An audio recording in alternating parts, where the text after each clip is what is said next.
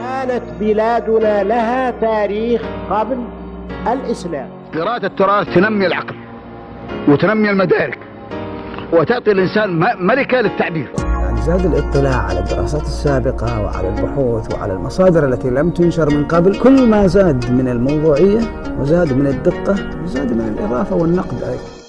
السلام عليكم ورحمة الله وبركاته. وأسعد الله أوقاتكم بكل خير. هذا سلطان شداد يحييكم في مساحة نقاشات في التاريخ والأنساب والبلدانيات التي نقدم لكم عبر منصة تويتر. كل يوم اثنين بعد صلاة العشاء بتوقيت مكة المكرمة بساعة. بمشاركة عدد من النخب من باحثين ومهتمين مطلعين في هذه المجالات. وتستمعون إلى هذه المساحة بعد نهايتها عبر بودكاست قرمية عنوان مساحة هذا الأسبوع. ظاهرة الوثائق والمخطوطات والكتب المزورة في التاريخ والأنساب. تاريخ هذه المساحة ثاني جماد الأولى 1443 هجري الموافق 6 ديسمبر 2021 وباسمكم نرحب بالباحث الموسوعي المهندس نواف بن سليم البيضاني. مساء الخير أبو محمد. الله يبارك فيك ومساك الله بالنور. وسعيد جدا يعني بهذه الحلقة خاصة أن معنا قامتان يعني لهما من الخبرة ما يكفي الشريف يوسف الحارثي وشيخنا العلامة أحمد ترباني. وأنا يعني على يقين أنها ستكون حلقة ثرية ومفيدة للجميع بحول الله. وباسمكم نرحب بالباحث في التاريخ الأستاذ محمد بن سعود البيضاني. مساء الخير أبو سعود. يا هلا مساء النور والسرور أخوي سلطان وأحيي آه، جميع الأخوان المتواجدين معنا في هذه المساحة. يا مرحبا بالجميع. وباسمكم نرحب بالباحث والمؤرخ والنسابة الشريف يوسف الحارثي. مساء الخير أبو فهد. مساك الله بالنور أخوي سلطان والأخوة الموجودين أخونا نواف وأخونا محمد وأستاذنا أبا سهل. ونتمنى من الله سبحانه وتعالى أن تكون يعني حلقة ثرية يستمتع بها الأخوة المستمعين. وباسمكم نرحب بالمؤرخ النسابة أحمد ابو بكر الترباني. مساء الخير أبا سهل. مساء الورد على عليك أولا أخي الطيب أبو واف والأخوة الباحثين وكل المستمعين في هذه الساحة الطيبة. وبارك الله فيك. فيك بارك أبا سهل. نعطي نظرة واضحة وشاملة قدر الاستطاعة عن هذه الظاهرة وهو التزوير في الوثائق والمخطوطات والكتب المتعلقة بالتاريخ والأنساب. لكن في البداية دعونا نتحدث عن التزوير معنى هذه الكلمة. لغة آه الزاي والواو والراء أصل واحد يدل على الميل والعدول من ذلك الزور أي الكذب لأنه مائل عن طريق الحق والباطل وقيل شهادة الباطل. ورجل زور وقوم زور وكلام مزور ومتزور مموه بالكذب والتزوير تزيين الكذب. أما المعنى الاصطلاحي فهو تغيير الحقيقة في بيانات محرر ما مع توافر النية لاستعمال هذا المحرر للتزوير من أجله. أبا فهد الشريف يوسف الحارثي يليت نبدأ معك في الحديث عن هذه الظاهرة. وهل هي فعلا ظاهرة حتى في وقتنا المعاصر؟ بسم الله والحمد لله والصلاة والسلام على أشرف الأنبياء والمرسلين وخاتمهم أجمعين. سيدنا محمد وعلى آله وصحبه وسلم تسليما كثيرا. أتمنى يعني أن يتسع صدوركم وصدور المستمعين على حديثنا حول هذه الظاهرة لأنه يعني سيطول قليلا بحكم تشعبها وانتشارها وفي الوقت الحالي أصبح أصبح يعني أصبحت ساحة الأنساب وكتب التاريخ مرتعا لهؤلاء المزورين. وهي فعلا أصبحت في الوقت الحالي ظاهرة إن كانت قديما يعني حالات نادرة أو حالات قليلة فالوقت الحالي أصبحت ظاهرة ومنتشرة بكثرة خاصة في ميدان النسب. ولعل يعني هذه الظاهرة أنا يمكن حتى أسهل على الإخوان المستمعين أننا سنتحدث بشكل سريع وموجز عن هذا هذه الظاهرة قديما. ثم نعرج على هذه الظاهرة حديثا وما يعني نتج عنها في الآونة الأخيرة. وقد يعني يثرينا أيضا الأخ أبا سهل أخونا والمهندس محمد ما شاء الله تبارك الله أبو فهد محمد العوفي وأخونا محمد البيضاني والمهندس نواف. وفي الجميع يعني فيهم خير وبركة يثرون بحكم تجاربهم التي سبقونا فيها. فأقول إن أن أول يعني من لفت انتباه الأمة إلى التزوير والوضع في الكتب وفي الأقوال لعله على الإطلاق هم علماء الحديث. حيث امتلت يعني كتب كثيرة من كتب الجرح والتعديل لمعرفة أحوال هؤلاء الرواة سواء بالتزوير بالكذب بالتدليس. فأعطونا يعني قاعدة يمشي عليها آه، المتأخرين من الأمة على مشي سلفهم. ولذلك نجد أن كتب التاريخ عندما بدأت تدون وإلى يعني عصور متأخرة يمكن إلى القرن الثامن أو التاسع كان الإسناد يغلب عليها وذلك لكشف عمليات الوضع والتزوير، البعض يتوقع فقط انه التزوير أنه عبث في كتاب أو في مخطوطة فقط. لا هناك التزوير برواية خبر هو لم يحدث أساسا. يعني بعضهم يقول وهذا موجود في الزمن الحالي، سمعت أو عاصرت رجلا كبيرا في السن سمعنا من أجدادنا ودائما هذه الروايات تكون عن موتى. الدورة الأحياء لا تجده. فنعطي أمثلة في الزمن القديم كيف أنهم يكتشفون يعني أو يتلاعبون بهذه آه، الأشياء. عندنا يعني آه، المحدثين الأوائل أو الرواة الأوائل ظهر منهم كثير من آه، الوضاعين. أو الضعفاء. أو بعضهم حتى يعني يكون أكثر دقة آه، بعضهم يخلط وينسى. فلذلك ظهرت علينا كتب آه، الرجال في علم الحديث وسهل الأمر أيضا إلينا المؤرخين عندما اتبعوا الإسناد فأصبحنا نعرف الروايات الصحيحة من الروايات غير آه، الصحيحة. سأذكر مثالين بسيطين. ذكرهم آه، الذهبي أعتقد في ميزان الاعتدال أحدهم ذكر بأن تميم البندنجي آه، بأن جعفر بن محمد بن جعفر العباسي أحد محدثي القرن الثالث أنه زور سماعا. يلاحظ أنه زور سماعا لم يحضره. يعني قال أني سمعت من الشيخ فلان قال كذا وكذا أو حدثني الشيخ فلان وهذه السماعات يعرفونها. الإخوان آه، تسجل بعض الأحيان على المخطوطات وعلى الكتب. كل من حضر مجلسا للحديث أو لعلم ما يسجل سماعات. فهذا الرجل زور سماعا على الكتاب. أيضا ذكر الذهبي بأن كذابا من أهل القرن السادس اسمه بقاء بن أبي شاكر. جمع اجزاء كثيرة فكشط بعضها وأثبت اسمه مكان القشط. يعني الرجل بعد ما جمع الأسماء غير الأسماء هذه باسمه هو. وما وذا وأيضا يقول ثم حمل ذلك إلى ابن الجوزي فنقله له. ولم يفهم. فيعني العملية ليست حديثة في أنهم يقومون بعمليات التزوير. لكن كيف كانوا يقومون بعمليات الكشط هذه؟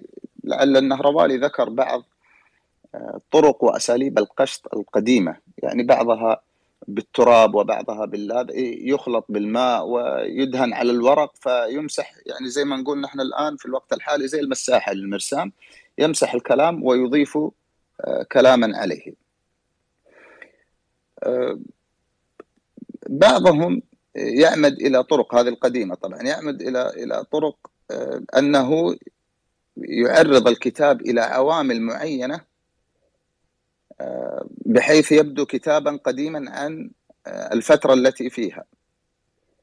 ففي تاريخ بغداد ذكر الخطيب البغدادي مثل هذه الواقعة فيقول سألت البرقاني عن أحمد بن محمد بن يوسف بن دست العلاف فقال قيل أنه كان يكتب الأجزاء ويتربها ليظن أنها عتق.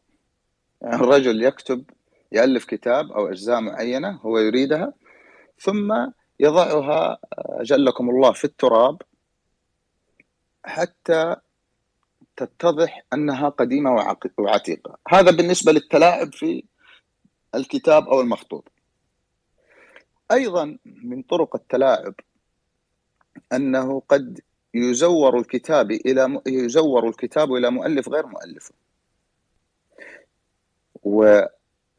وأيضا قد ينسب وهذه حت- حتى الآن يعني إما أن يخرج كتاب ويذكر أن مؤلفه سين من الناس وهو غير صحيح أو أن كتابا يؤلف ثم ينسب إلى ع- إلى عالم مشهور. فيقوم هذا بعملية خلط لطلبة العلم في هل هذا الكتاب صحيح أو أن هذا الكتاب نسبته إلى المؤلف. لذلك في دراسة المخطوطات أول ما يعمد إليه الباحث أو المحقق هو أنه يقوم بدراسة صحة هذا الكتاب إلى كاتبه حتى أنه لا يكون منحولا. يقيم دراسة في إثبات أن الكتاب هذا للمؤلف الذي آه، ذكر باسمه. وأنا سأستشهد ببعض كتب التاريخ ووجود المعلومات والتزوير وال- والتلفيق فيها. فمثلا آه، يعني من الكتب آه، التي فيها روايات تاريخية مثل كتاب الأغاني لأبي فرج الأصفهاني والذي ملأه بكثير من الروايات المكذوبة والتي لا أساس لها من الصحة وغير موجودة. وهذا نوع من أنواع العبث في التاريخ وقد يعني يسير يسير على نهجه قليلا.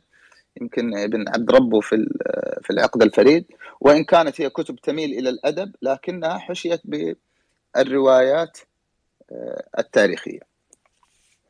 هذا بالنسبة في العصر آه، يعني القديم. لكن نريد أن نتطرق إلى ما يقوم به البعض في يعني عصور المتأخرة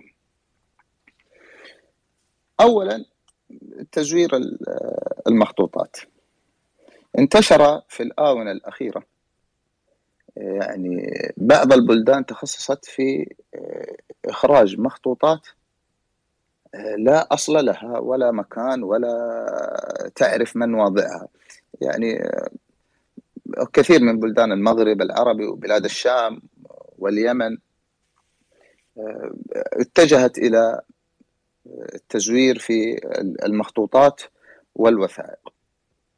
الطريقة التي استخدمت مؤخرا تتلخص قد تكون يعني في طريقتين رئيسية إما تأليف كتاب لا يعرف مؤلفه يعني تجد المؤلف فلان ابن فلان. تبحث عن المؤلف هذا لا تجد له ترجمة ولا أحد يعرفه ولا بتذكر كتب التاريخ ولا كتب التراجم ولا ولم يتطرق إليه أحد.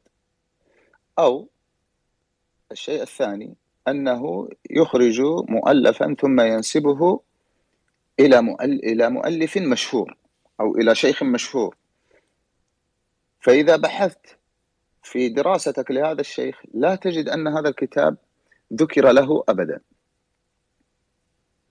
لذلك قد أشرت سابقا يعني في قراءة المخطوطات ودراستها لا يكفي الاعتماد على الصور لا بد الاعتماد على إما النسخة الأصل أو الاطلاع على نسخة عن الأصل تكون مصورة تكون ملونة. بحيث يتمكن الباحث من معرفة إذا تم هنالك عبث أو كشط أو عملية إضافة أو إزالة أو وضع حرف أو وضع كلمة مكان كلمة حتى يتمكن من قراءتها. أيضا يحتاج أن يطلع على المخطوط كاملا. يعني في الآونة الأخيرة أنا اطلعت على عدد من المخطوطات خرجت من اليمن. سأذكر يعني إن شاء الله في نهاية مداخلتي هذه بعضا من أسمائها. عندما اطلعت عليها تجد أن ما خرج من هذه المخطوطات قد لا يتجاوز يعني أصابع اليد. ستة ثمانية عشر ورقات. وتجد أنها عبثت في أنساب الجزيرة العربية عبثا له أول وليس له آخر. تبحث عن المخطوط هذا الأصل.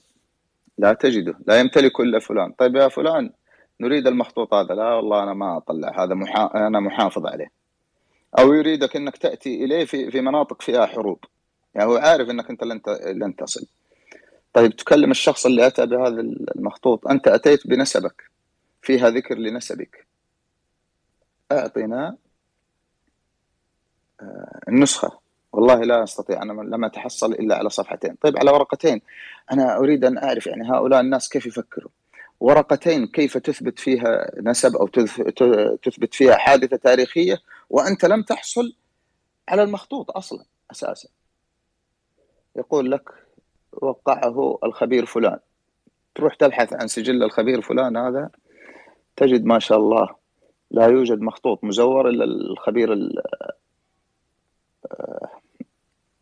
المفتعل هذا إلا ختم عليه بصحته وأنه اطلع على أصوله. والله لما تنظر إلى كيف اطلع على أصوله يا أخوان تتعجبوا أنا أول مرة يعني في حياتي شاهدت خبير يرفع المخطوط إلى يعني الإضاءة اللمبة حقت الغرفة حتى يتأكد من أن المخطوط أصلي أو غير أصلي. يعني شيء عجيب. كيف هذه الناس تتعامل مع هذه المخطوطات. ولكن يعني لا نريد أن ندخل في ذمم أحد. ولعل أشهر يعني من من مر في العبث في المخطوطات والوثائق يعني أحدهم عازمي في مصر. والآن طلع بعض الأخوة في اليمن يقومون بمثل هذا. قد يتساءل البعض لماذا يعمد أي شخص إلى شراء هذه المخطوطات المزورة؟ الأمر ببساطة. إما إنه رجل يعني يريد أن يغير شيئا تاريخيا إما أن يستر عيبا. يعني أنا اطلعت على كتاب أخوان أو خلينا نقوله بالاسم يعني ما كتاب البدو لأوبنهايم أظن. هذا الكتاب طلعت منه طبعتين. الطبعة الأولى والآن مختفية لن تجد لها أثرا. لا أعلم يعني من سحبها بالكامل لكن الطبعة الأولى مختفية. وبقيت الطبعة الثانية. طبعا المتتبع سيجد أن في الطبعة الثانية أزيل أمر ما كتب في الطبعة الأولى. إذا بعضهم يريد أن يزيل يعني مسبة ما أو معرة ما أو حدثا تاريخيا ما. وأنا لا أعلم يعني لماذا هذه الأحداث التاريخية مضت على الجميع. ما لا يوجد قبيلة ولا إنسان كامل. فيعبثوا فيها يقوم بإزالتها. أو رجل يبحث عن يعني تاتيه حالة هلوسه يريد فخر جديد أو نسب جديد أو حادثة تاريخية. بعضهم لا يبحث عن نسب يبحث عن حادثة. يعني يزور وثيقة تذكر حادثة معين فيها فخر له أو لأسرته أو لقبيلته. فلذلك الاطلاع على إما الأصل كاملا أو صورة منه تكون ملونة بحيث يتضح فيها.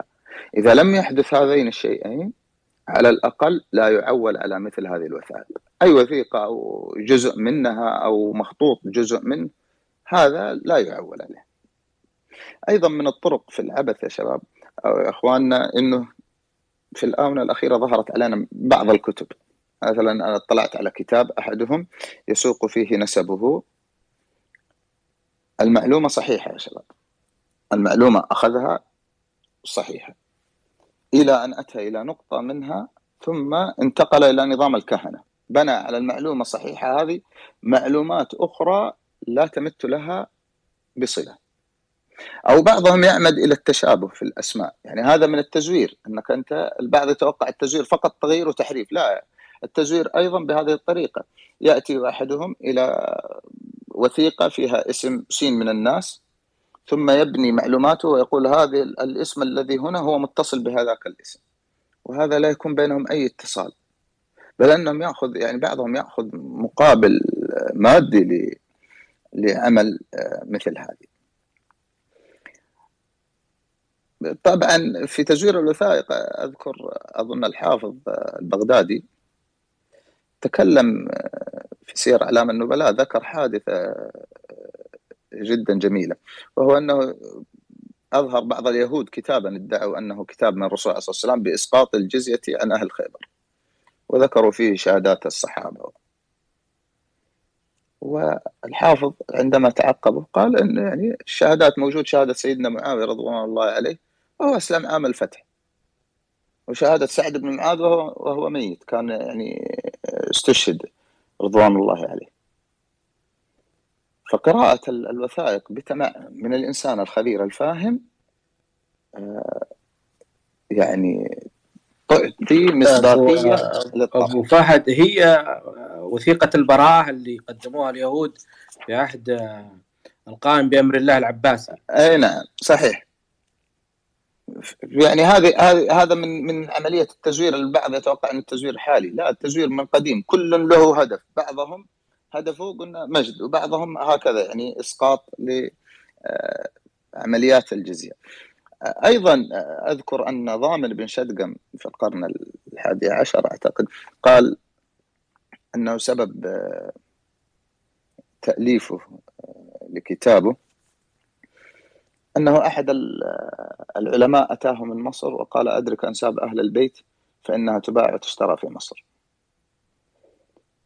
طيب نبحث ليش؟ لماذا ظهرت هذه الظاهرة في زمن ضامن قال لأنهم كانوا يعني الدولة العثمانية تسقط بعض الأموال التي يدفعونها أو الضرائب التي يدفعونها أتباع الدولة العثمانية تسقطها عن آل البيت. فبدأ الناس يتجهون حتى تسقط عنهم هذه الأمور.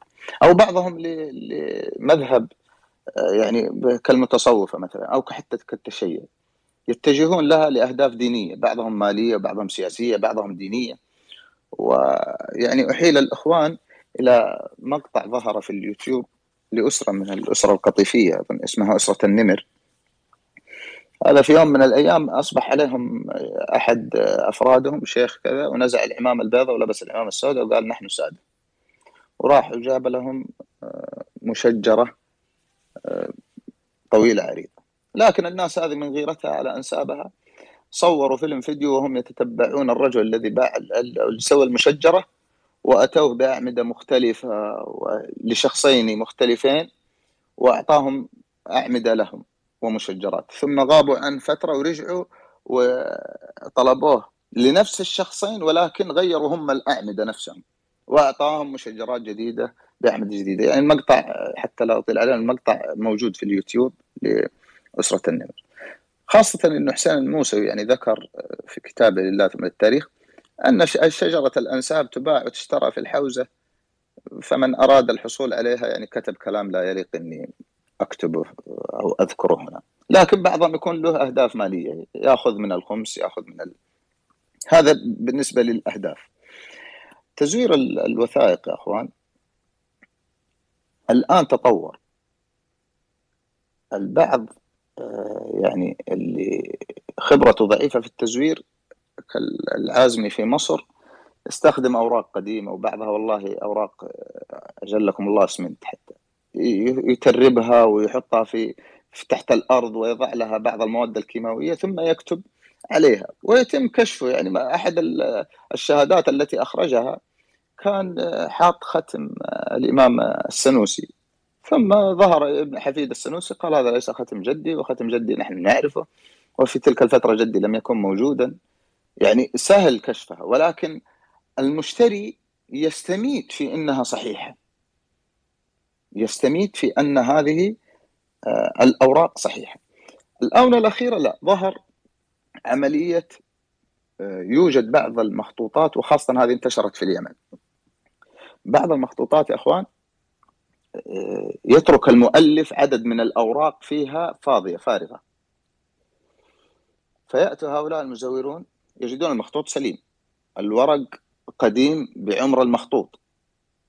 ثم يستلون هذه الأوراق يخرجونها ويعيدون الكتابة عليها بطريقة يعني تخلط على على البسطاء والعامة.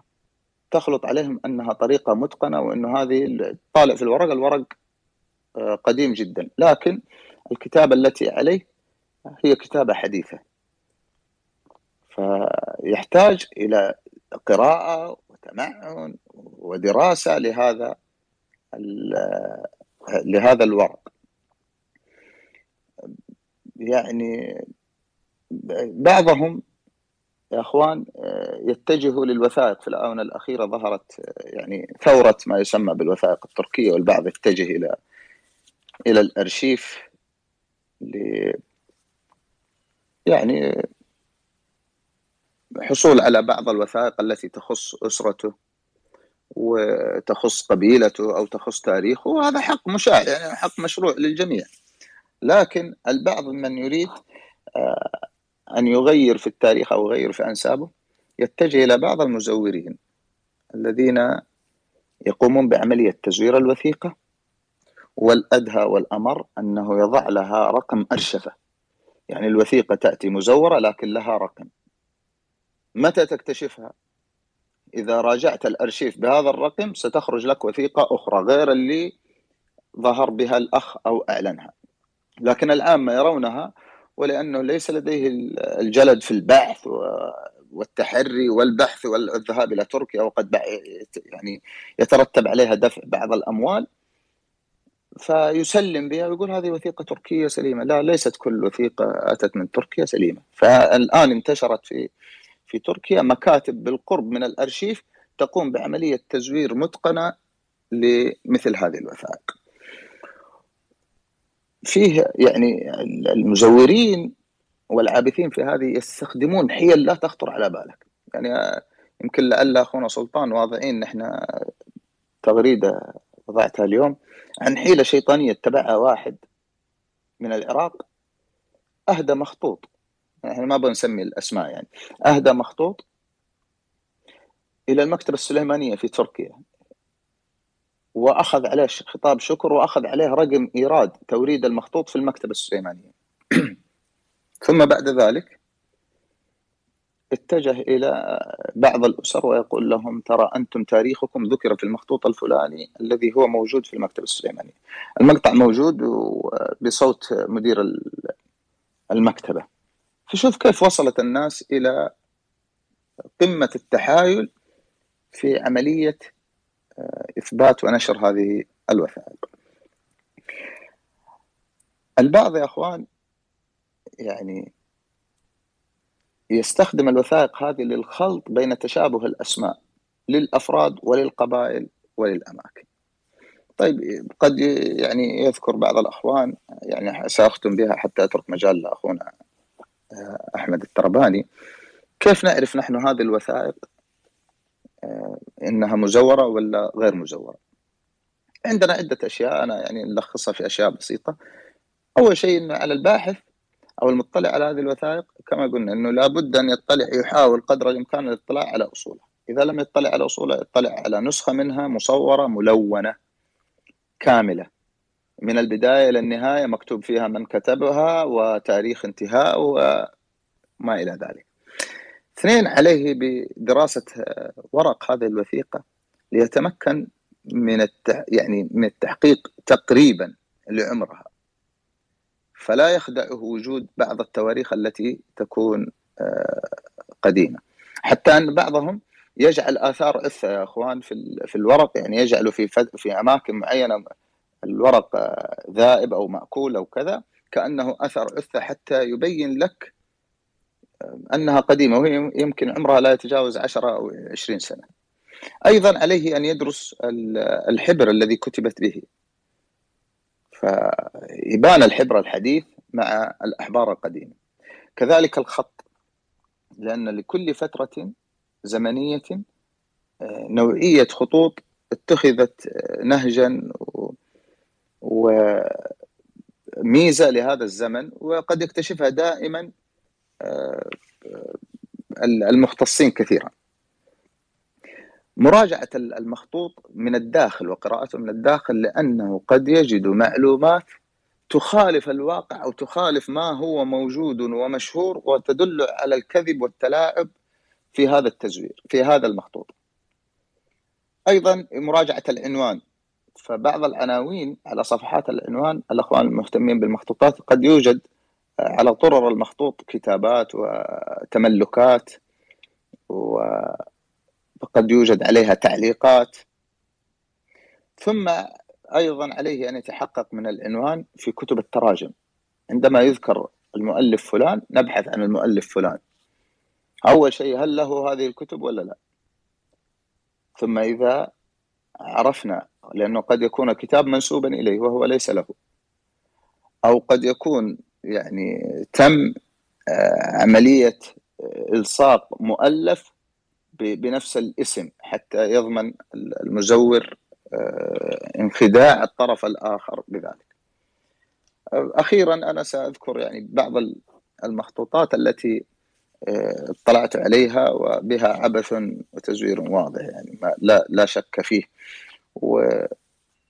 ومشهورة ومنتشرة ولا ينتشر منها إلا ورقات أنا ذكرت يمكن واحدة فقط هي اللي وجدت كاملة واكتشف مباشرة بمجرد ما أنها كاملة وجد فيها التزوير واتضحت أما البقية فإنها كانت يعني عبارة عن عدد من الوريقات التي خرجت والتي يعني عبثت خاصة في أنساب آل البيت كثيرا. كتاب اسمه حاشية على عمدة الطالبة الكبرى. وهذا مكتوب أنه للقاضي أحمد النعمي. طبعا واحد يقول كيف عرفت أنه غير صحيح؟ اولا القاضي ليس يعني ما في بهذا الاسم أحد لما بحثنا في تراجمه. اثنين المخطوط فيه عبث لما تقرأه في الداخل تجد أن المزور اضطر أنه لا يسوق نسب الأسرة التي أو الكاتب هذا الذي ألف ذا المخطوط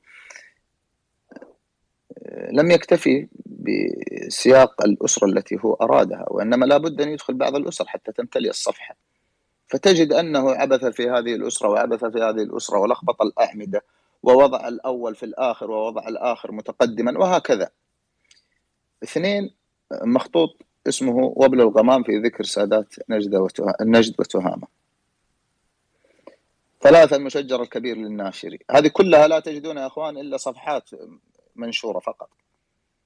المشجر الحاوي لأنساب السادة الأشراف في الحجاز ونجد والخليج مشجر بالنسبة للأخيضريون مجهول. يعني أيضا هو فوق أنه يعني الموضوع فيه مشكلة أيضا هو المؤلف مجهول. المشجر النموية. مشجر مجهول عن دخول القبائل أو الدخول في القبائل من الأشراف الجمامزة. مشجر وجادة الأشخر بنسب الأخيضريين. وأيضا كان فيه مشجر اشتهر وهو الذي خرج كاملا وثبت يعني تزويره ووضح فيه التلاعب. وهو مشجر اسمه المنيبر في نسب بني الأخيضر. فتجد العجاب أن يعني أبسط حاجة هؤلاء الناس اللي موجودين أو بعضهم الذي يستشهد بهذه المشجرات أو هذه الكتب أو ما إلى ذلك تجد أنه يقع مثلا في الحجاز أو في نجد أو أيا كان. تجد كتب الأنساب وكتب التاريخ اللي في هذه المنطقة لا يذكرونه على مدى 400 سنة. ثم يأتيك واحد من اليمن ويسرد هؤلاء الأسر بهذه الكمية وهو ليته استطاع ولا يسرد الأسر التي موجودة عنده في اليمن. تبحث عن هذه المخطوطات لا تجد أصولها. طيب تريد صورة كاملة منها؟ لا تجد لها مصورات. كم ورقة خرجت منها؟ تجدها ستة سبعة عشر أوراق. وجعلت يعني عدد لا يحصى أدخلتهم في آل البيت. يمكن أدخلت نصف الجزيرة العربية. هذا يعني عبث واضح. بمجرد قراءتك ويأتيك أحدهم يقول كيف عرفت؟ كيف عرفت إذا أنا أتبع أن هذا الكلام الموجود في هذه الوثائق وهذه المخطوطات يخالف كل كتب التاريخ وكتب الأنساب هل من المعقول أننا نكذب كل هذه الكتب ونصدق شخص مجهول؟ لا يعرف له اسما ولا يعرف له مؤلفا بهذا. هذا وأتمنى أني ما أطلت عليكم وأنا حاولت أختصر قدر الإمكان حتى لا يعني نضيق على الأخوة المستمعين ونترك مجال لإخواننا في المشاركة. يعطيك العافية أبو نواف. الله يعافيك أبو فهد. بارك الله في علمك. وزاد كمان ونفعنا به. والموضوع مثل ما تفضلت أنت يعني يحتاج رغم اختصارك يحتاج إلى التفصيل في مباحث عدة منه. لكن في جزئية رائعة داخل وخضم حديثك. اللي هو قد قد يتم تصنيفه. وهذا بوجه السؤال لأبو سهل وهو يفتتح من عنده. قد يكون أول ظاهرة تزوير في التاريخ الإسلامي. ورد في سير أعلام النبلاء آه، أظهر بعض اليهود كتابا ادعوا أنه كتاب رسول الله صلى الله عليه وآله وسلم بإسقاط الجزية عن أهل خيبر وفيه شهادة الصحابة. وذكروا أن خط علي بن أبي طالب رضي الله عنه فيه. وحمل الكتاب لرئيس الرؤساء فعرضه على الخطيب. طبعا في وقت القائم بأمر الله عام 447 هجري. فعرضه على الخطيب اللي هو الخطيب البغدادي. فتأمل وقال هذا مزور. قيل من أين قلت؟ قال فيه شهادة معاوية رضي الله عنه وهو أسلم عام الفتح وفتحت خيبر سنة سبع وفيه شهادة سعد بن معاذ رضي الله عنه. ومات يوم بني قريظة قبل خيبر بسنتين. أبا سهل هل اليهود هم أول من زور المخطوطات والوثائق والكتب؟ السلام عليكم ورحمة الله وبركاته. حيا الله الأخوة جميعا. وأنا في هذه الكلمة آه، قبل أن أجيب على هذا السؤال يعني من ناحية اليهود اليهود لهم يعني ما أعرف أنا من ناحية الأوائل لكن اليهود هم أهل الكذب ولا يعني آه، آه، يخفى عليهم أي شر هم من أوائل من صنعوه.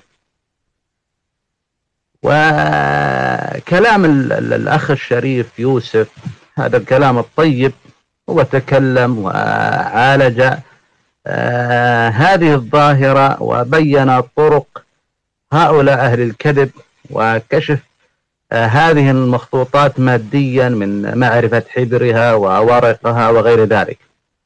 أنا سأتكلم في آه أمر آخر إلى كيف نعلم أو نعرف نكشف هذه الكتب أو أصحاب هذه الكتب كذب هؤلاء من ناحية المتن. يعني لو سلمنا أنها صحيحة يعني دائما يعني حتى لا يكون كما يقال من ناحية الضعف أن آه، نأخذ هذه العلة ونسكت عليها. لا كما صنع الخطيب.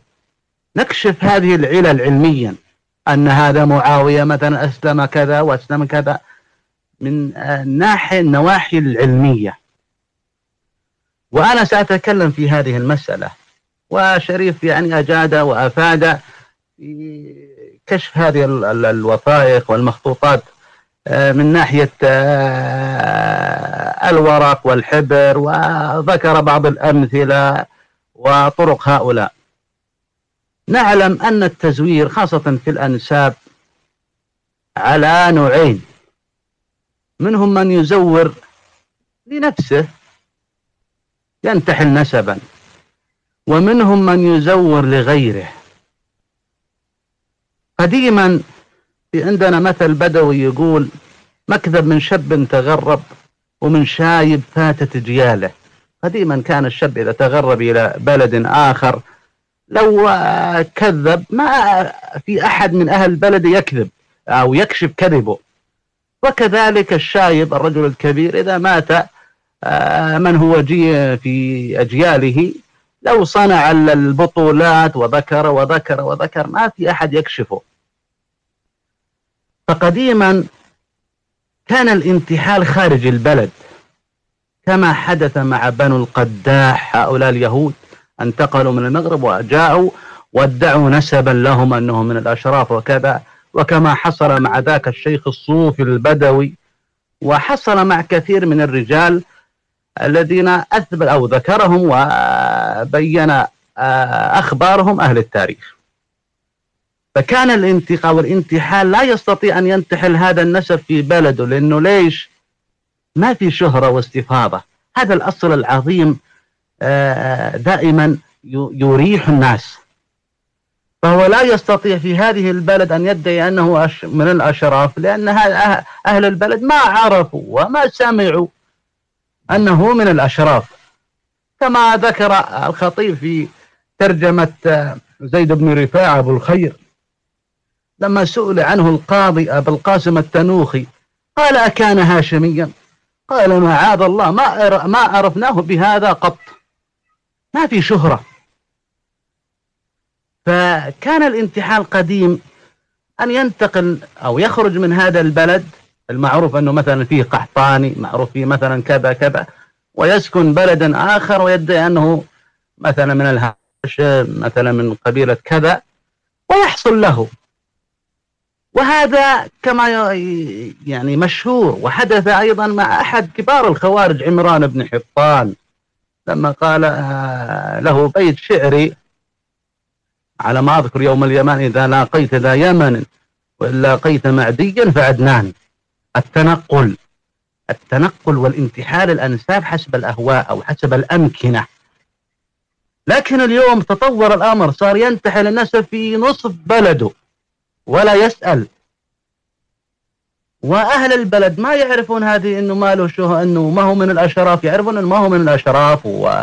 وليس ولا يعرف بهذا النسب. لكن يجيب وثائق يجيب مخطوطات ويجيب والناس مساكين. الناس تخاف أن تتكلم في هذه المسائل. ولو أن يعني يرددون هذا المقولة المعروفة الناس مؤتمنون على أنسابهم. فهنا يحصل الشر. ويحصل كما يقال قطع ما أمر الله به أن يوصل وينتشر الكذب. الأمر الآخر التزوير للغير. وهذا أيضا منتشر اليوم لدرجة كبيرة جدا. خواري مصر أو هؤلاء أهل اليمن الذين أخرجوا لنا وثائق ومخطوطات ما أحد يعرفها أو ذاك المدعو الشامي الشويكي الذي يعني هؤلاء أيضا آه، أوتوا آه، علم الآلة. يعني مهارة في الكتابة مهارة في صنع المشجرات. يعني تمر هذه الأمور على العوام. عرفتم؟ ومثل أيضا المغاربة النقابات المغاربة وغير ذلك. هذه هذه ال- ال- ال- ال- ال- ال- الشخصيات والنقابات من آه ممن يزورون أنسابا للناس. قديما قبل أن لما تكلمت على التزوير تزوير الرجل لنفسه أو أن ينتح نسبا لنفسه ويخرج وضع لنا العلماء طرق وأنا كلامي على الطرق. يعني كما قال الفقهاء ومنهم الغرنوي ذكر أنه قال ولو أن رجلا نزل بين ظهراني قوم وهم لا يعرفونه. وقال أنا فلان بن فلان بن فلان أو ابن فلان. فلا يسعهم أن يشهدوا له على هذا النسب. حتى يلقوا من أهل بلده يسألوا ويكون ها ها ال- الإجابة من آه، ممن عرفوا بالعدل والضبط. فلله الحمد. الإسلام صان لنا الأنساب والأعراض. ما ترك هذه الأمور هملا هكذا. حتى يأتي فلان وفلان وفلان حتى يصون لنا أعراضنا. ولكن غياب الناس عن هذه الأصول وهذه القواعد حصل ما حصل ومرت هذه الأكاذيب وهذه ال- التزويرات على الناس. الآن الخواري هذا العازمي الذي في مصر الذي يعلم أنساب أهل الأرض. يعني أهل النسب يعني من البشر. قد يعلمون وقد يجهلون وهكذا هم العلماء. لو تسأل نسابة مؤصل عن نسب قبيلة مثلا يفتي يقول مثلا لم أدرس نسب هذه القبيلة. أو مثلا ما عندي معلومات عنها. ويرشد هذا النسابة إلى نسابة آخر له علم. هكذا منهج العلماء ومنهج طلبة العلم. هذا لا الخواري هذا يأتيك بكل الأنساب أهل الأرض. عنده خزانة أنساب أهل الأرض. وكيف هذا يشتغل؟ على ما أذكر لنا صديق من أشراف نجد كشف هذا الرجل. آه الأخ آه محمد الحامد. هذا يعني آه كتب مقالة في بيان كذب هذا الخواري. يعني الخواري يسمع سؤالك ويأخذ نبذة منك أنت عن أجدادك يقول لك غيب عن يومين. فيدون ما أخذه منك في مخطوطة قديمة. عرفت؟ وهذا الخواري هذا عندنا أيضا حتى في الأجناس الأخرى في العجم. هناك خواري عند النصارى. ذكر الخوري إصطفان هذا البشعلاني من موارنة لبنان. انتشر الادعاء النسب الغساني عند النصارى. يقول لك أنا غسان أنا غسان يحتجون بإيش؟ أن جبل بن الأيهم تنصر. فصاروا هؤلاء النصارى الذين عاشوا بين العرب أخذوا هذا النسب ويقول يحتجون بأننا نحن نصارى لأننا ج... لأن جدنا جبل نصراني. حتى العلويين في الشام من غبائهم يحتجون أيضا أنهم غساسنة للعداوة بين جبل بن الأيهم وعمر بن الخطاب. فأن جبل يعني آه، ذكر أبيات شعرية ندم فيها على تركه قول عمر. وندم كان هو من باب الكبر لكن ما فاده الندم. فكان هؤلاء يعني من جهلهم يحتجون بهذه الأمور الخالية من البراهين العلمية. هذا الخوري البشعلاني ذكر في بلدهم كاهن يرجع له الناس في الأنساب. فهذا الرجل كشفه يعني. فذكر في كتابه عن أسر آه، مدينة آه، أو قرية بشعلان قال وعرفنا أن هذا الكاهن كان يروي روايات كثيرة وغريبة عن الأسر وتاريخها. وكان يأتيه طالب المعلومات عن تاريخ عائلته فيدخل غرفته ثم يخرج إليه ويعطيه الجواب دون أن يدعه ينظر إلى المخطوطة. يعني مثل كما يقال يصنع الخوارج يأخذ منك ويدون لأنه جاهل وما يعرفك. وكذا آه، رجل له مهارة يعني. هذا المشكلة هنا. له مهارة في المشدرات له مهارة في كما يقال تلقيم الأسماء بين إيش؟ آه سلسلة الأنساب. مثل شويكي رجل من الشام. والآن هو كأنه رحل إلى تركيا. هذا الرجل يعني ما تجد نسبا مكذوبا إلا وتوقيع هذا الرجل على هذا النسب. ثم يختار توقيع جميل كأنه في زمن الدولة العثمانية. ختم وأمور يعني ترعب حتى هذا العامي. فهؤلاء يعني من أسباب البلاء في ضياع الأنساب وتزوير الأنساب. ونحن نكشف هذه الأمور حتى لو كانت هذه الوثيقة صحيحة ولله الحمد عندنا الطرق الشرعية. رجل معروف في آه، قريته إنه قحطاني طائي عتيبي أمطيري معروف وله شهرة وتواريخ. آه، من تكلم عن آه، بلده ذكروا نسبه وذكروا تاريخ هذه الأسرة الكريمة مثلا. ويأتي لنا فجأة بوثيقة تذكر أنه من الأشراف.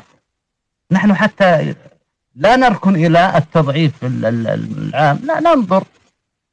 أن هذه أولا مخالفة للشهرة والاستفاضة. هذا قادح في الشهرة والاستفاضة وهذه وثيقة شاذة. وننظر إلى حال هذه الوثيقة. هل هو مثلا كما يقال آه، وثيقة محضر نسبي أم وثيقة بيع وشراء والأمور الأخرى اللي فيها أخذ وعطاء من آه، عامة الناس بيع وشراء أو آه، أراضي وغير ذلك؟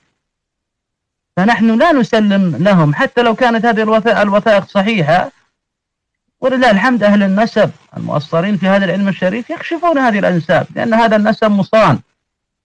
النسب مصان والإسلام وضع لنا طرق شرعية في كشف هذه الأمور. الآن في نجد حصلت ثورة لم تسمع من قبل النسب الشريف. يعني أسر ما كانت تعرف بالنسب الشريف فجأة صارت من الأشراف. هذا الآن في استفهام ليش وكيف ومتى؟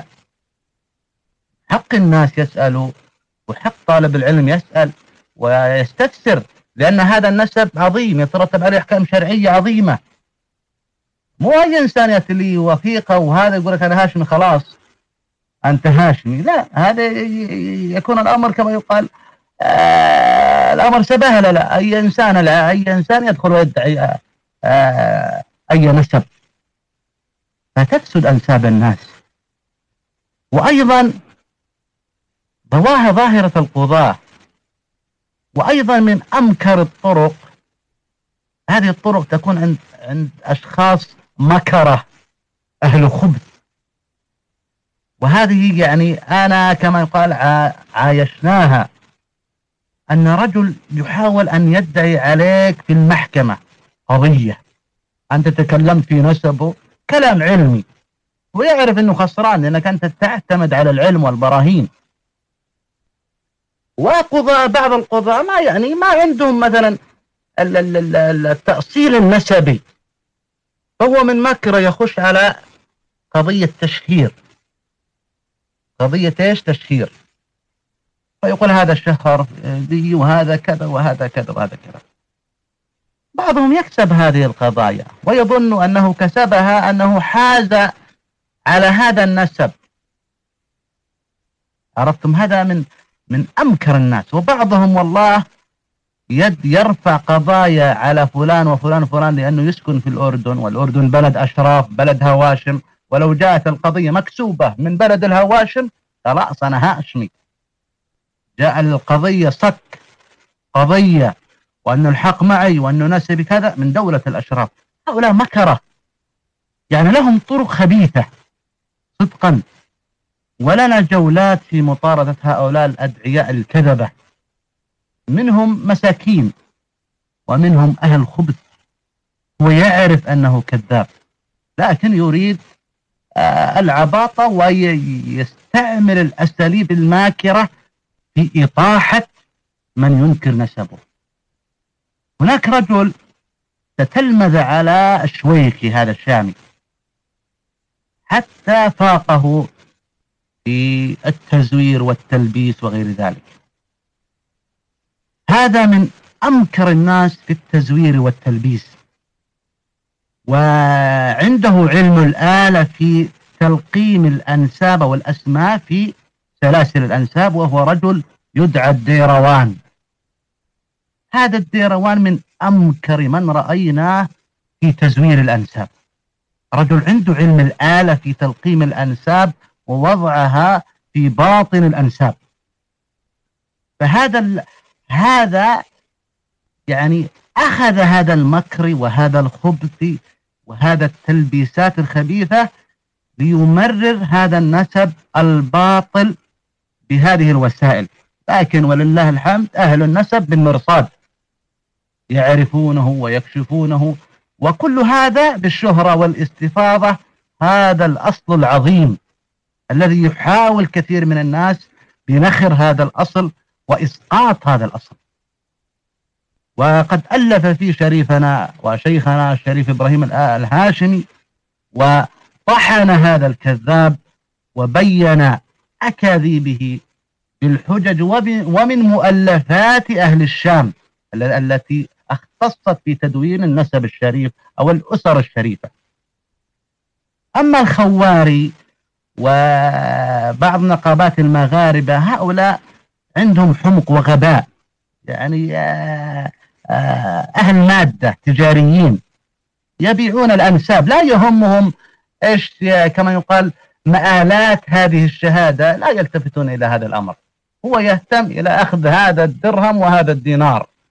وبعدها ينكشف ما ينكشف لا نبالي لكن هؤلاء المكرة في إدخال هذه الأنساب الموضوعة في باطن الأنساب الصحيحة وكما يقال تلحيسها بظواهر من الأدلة هذه صنعة أهل النسب. يكشفون هذا الرجل ويبينون أكاذيبه وخبثه. أولا بناء على الأصل العظيم الشهرة والاستفاضة. وبناء على قواعد وأصول هذا النسب الشريف.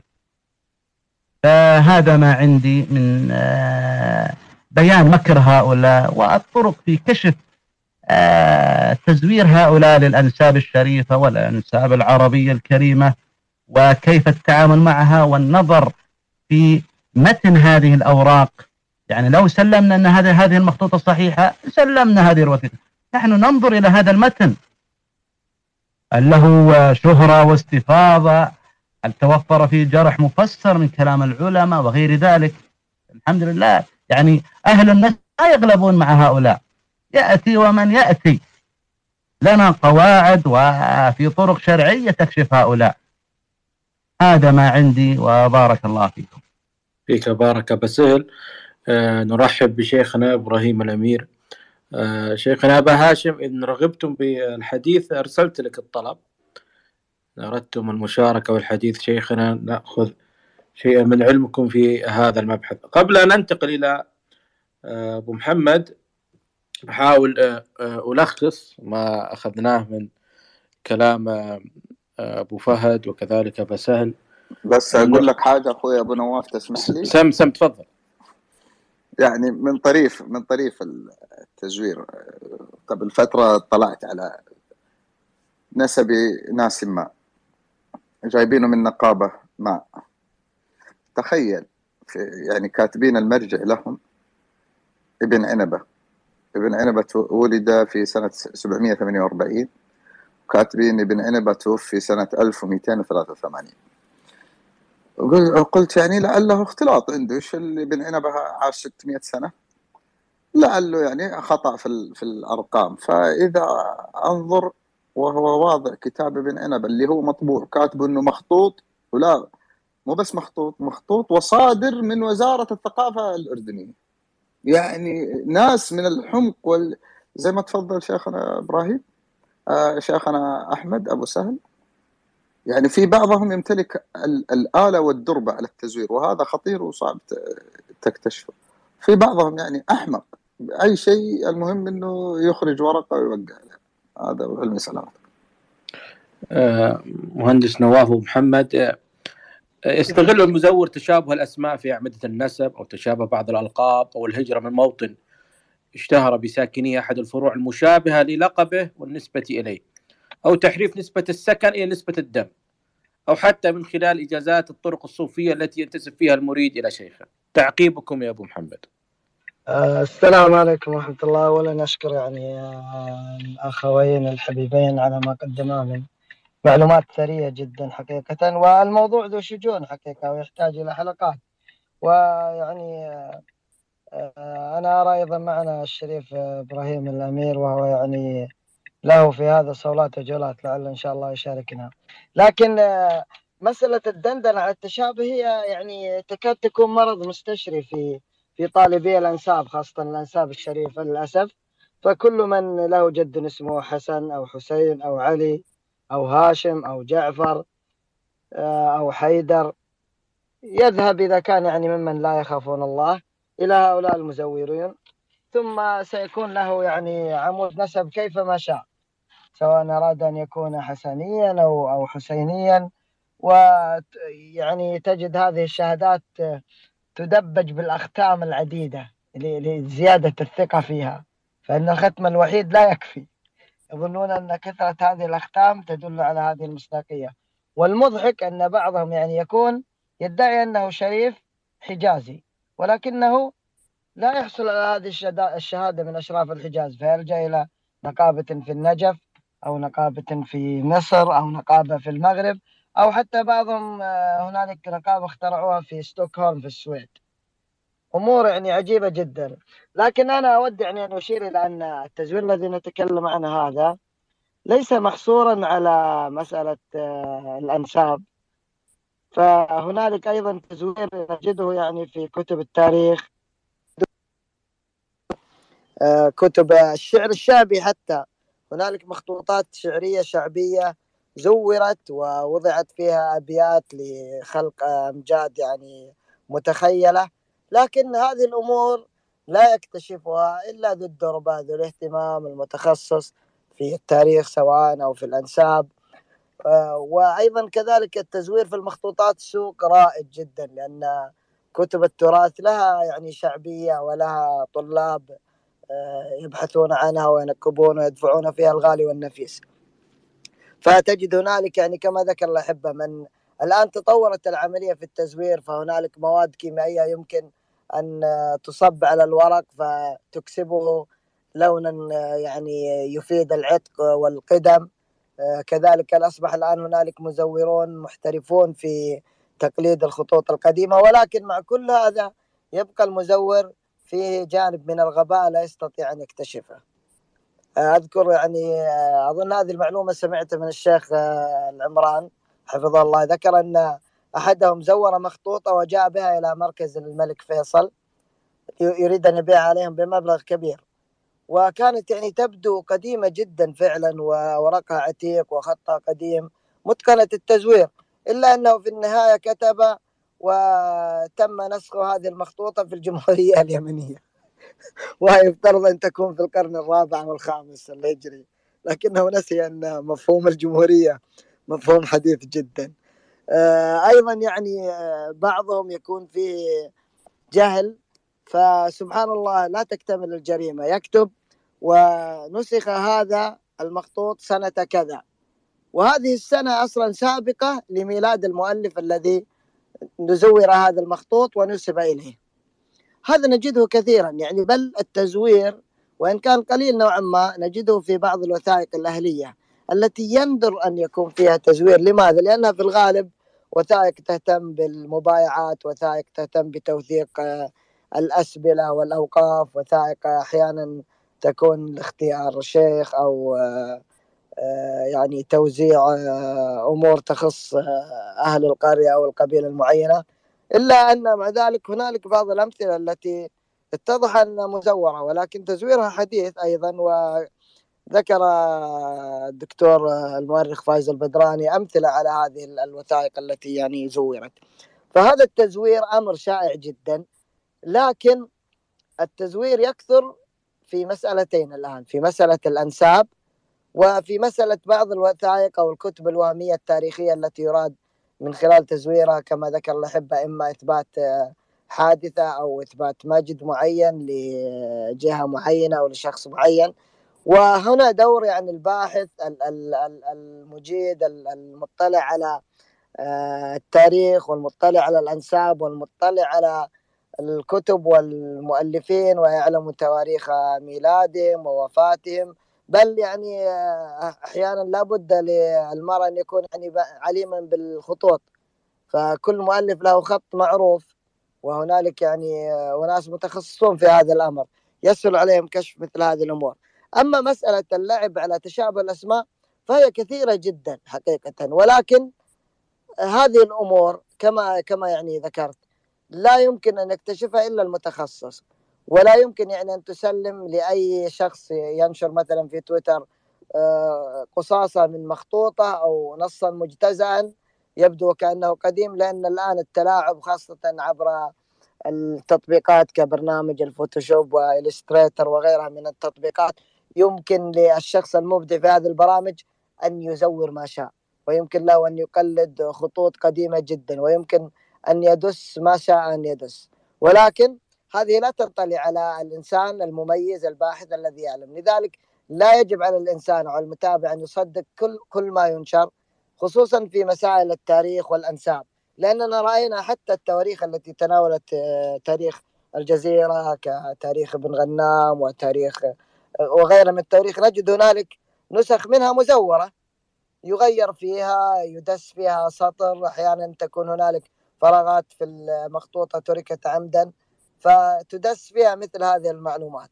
ولا يمكن أن يكتشف هذه إلا المتخصص.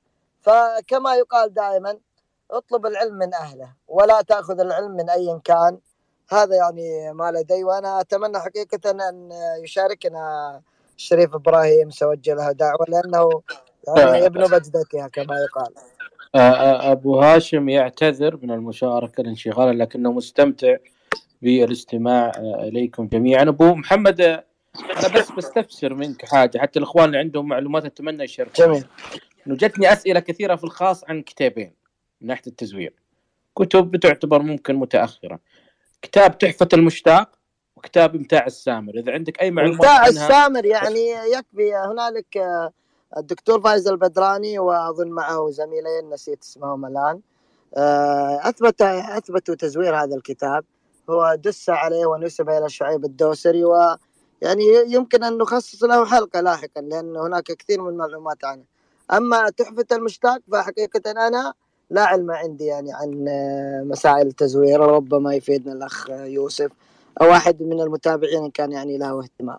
لكن آه، ال- الكتاب الذي نسب الشعب الدوسري يعني آه، واضح فيه التزوير وذكر أحداث يعني تفرد بها. أمور كثيرة يعني فصلت في الطبعة التي نشرتها دارة الملك عبد العزيز وأظنها متوفرة آه، بصورة رقمية حاليا إن لم تخن الذاكرة بارك الله فيك أبو محمد. آه، الآن يا إخوان نأخذ مداخلاتكم.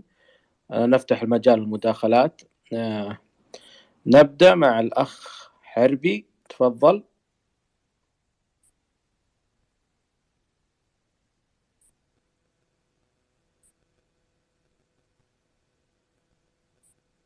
تفضل يا حربي. حربي خرج. عندك مداخلات يا إخوان. آه، في قصة أحاول آه، أوجزها آه، اللي هي ذكرها المؤرخ النساب أبو عمر محمد بن يوسف الكندي في كتابه قضاة مصر. حيث قام بعض أقباط مصر يقال لهم أهل الحرس وهي ناحية من نواحي مصر برشوة القاضي عبد الرحمن عبد الله العمري الذي عينه في قضاء مصر آه، الخليفة العباسي هارون الرشيد. فألحقهم بالعرب ونسبهم إلى بني حوتكة بن أسلم بن الحافظ بن قضاعة.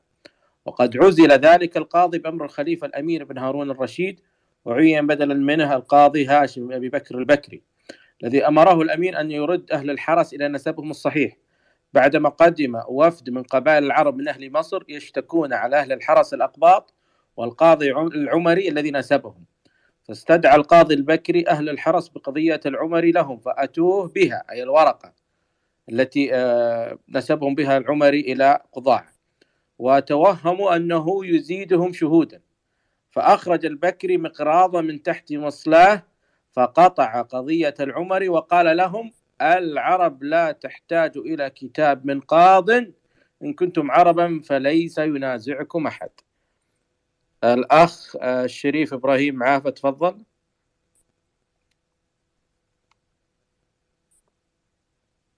تفضل. شريف إبراهيم. رحمة الله مساكم الله بالخير. جميعا جميعا والله المداخلات هذه بصراحة آه، علم رائع وجميل جدا. أشكر الجميع كل ما ذكروه وهو علم ينتفع به بإذن الله سبحانه وتعالى ويورث من بعدكم. آه، لدي استفسار للأخوة الأفاضل. جميعا. تفضل. كثرة التزوير آه، سواء سابقا أو مؤخرا وحديثا مع ما ذكر الأخ الكريم وما إلى ذلك. آه، أصبح هناك الكثير ممن يطعنون في الأنساب الصريحة من بني هاشم. آه، يعني أحتاج أني أسمع منكم من أنتم أصحاب الخبرة بصراحة في هذا الأمر. كيف الواحد يعني يتعامل مع هذه العينات خصوصا أنهم أصبحوا كثر. وكما ذكرتم وتفضلتم أنه آه، بوجود تويتر وما إلى ذلك من وسائل التواصل الاجتماعي أصبح الطعن آه، سلعة. تباع وتشترى وبرخص التراب. والواحد يعني صار يبيع دينه آه، ويطعن بدون تردد. والكثير يعني يتجه إلى اتجاهات للأسف آه، لا لا يليق لك يعني المقام أن أن تذكر يعني بصراحة. فهذا ما لدي وأشكر لكم والله العلم هذا الذي. آه، شكر لك. شريف يوسف إذا عندك وأيضا أبو سهل. أنا أجيب على الأخ الطيب. تفضل أبو سهل. أن الأنساب لم تسلم. ما في نسب سلمة من الطعن. الأئمة الكبار الشافعي وغيرهم من الكبار ما سلموا من الطعن.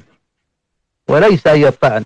علماء الأنساب وضعوا شروط لقبول هذا الطعن. الآن الأخ آه، سلطان أو الأخ الشريف يوسف أو الأخوة أن يأتي فلان وفلان يتكلم الشريف يوسف ليس من أشراف هكذا ويطعن وكذا شيء. هذا لا يعتمد على هذه الأقوال إلا إنسان حاقد هو يريد الإطاحة بهذا الشخص فقط. ولا يريد العلم هو يعلم أن هذا الكلام كذبا وشيء ولكن أراد التشويش والتشغيب. ولا يقبل أي كلام في الأنساب. الأنساب مصانة بالطرق الشرعية.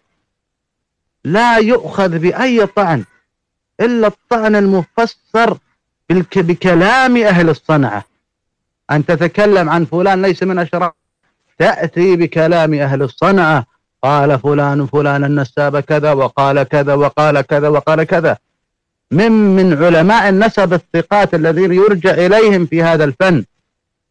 أما نحن لو تركنا الأمر هكذا مشاعا ما سري ما نسب. صدقا كل الأنساب مطعون فيها. يعني حتى يعني أضيق هذه المسألة في مسائل الانتخابات بين الأسر أو رجل يريد أن يخرج ويصير مثلا رئيس بلدية وغير ذلك. يحدث خلاف بين نفس الأسرة فيحصل انشقاق فيصبح هذا يتكلم في ابن عمه وهو ابن عمه. ويقول هذا ليس من هذا جاء وهذا جاء وهذا جاء كذا. فالأمر علماء الأنساب وعلماء الشريعة ما قبلوا هذه هذه الأمور. صنف ابن عساكر رسالة نافحة فيها عن نسب أبي الحسن الأشعري. لا نتكلم على المسائل العقدية التي آه، أخذت في هذا الكتاب. نحن نتكلم عن على مسألة نسبية.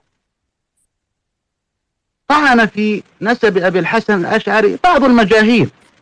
ذكر أبو ابن عساكر أن يعني معنى كلام والمجهول لا يخرج المعلوم من نسبه. هذا معلوم له شهرة واستفاضة وكان حتى يأخذ من وقف أبي موسى الأشعري. فيأتي مجهول أو كلام خالي من الأدلة والبراهين ويخرج هذا الرجل من نسبه المشهور. هذا أنا أقول ضياع ومهلك للأنساب.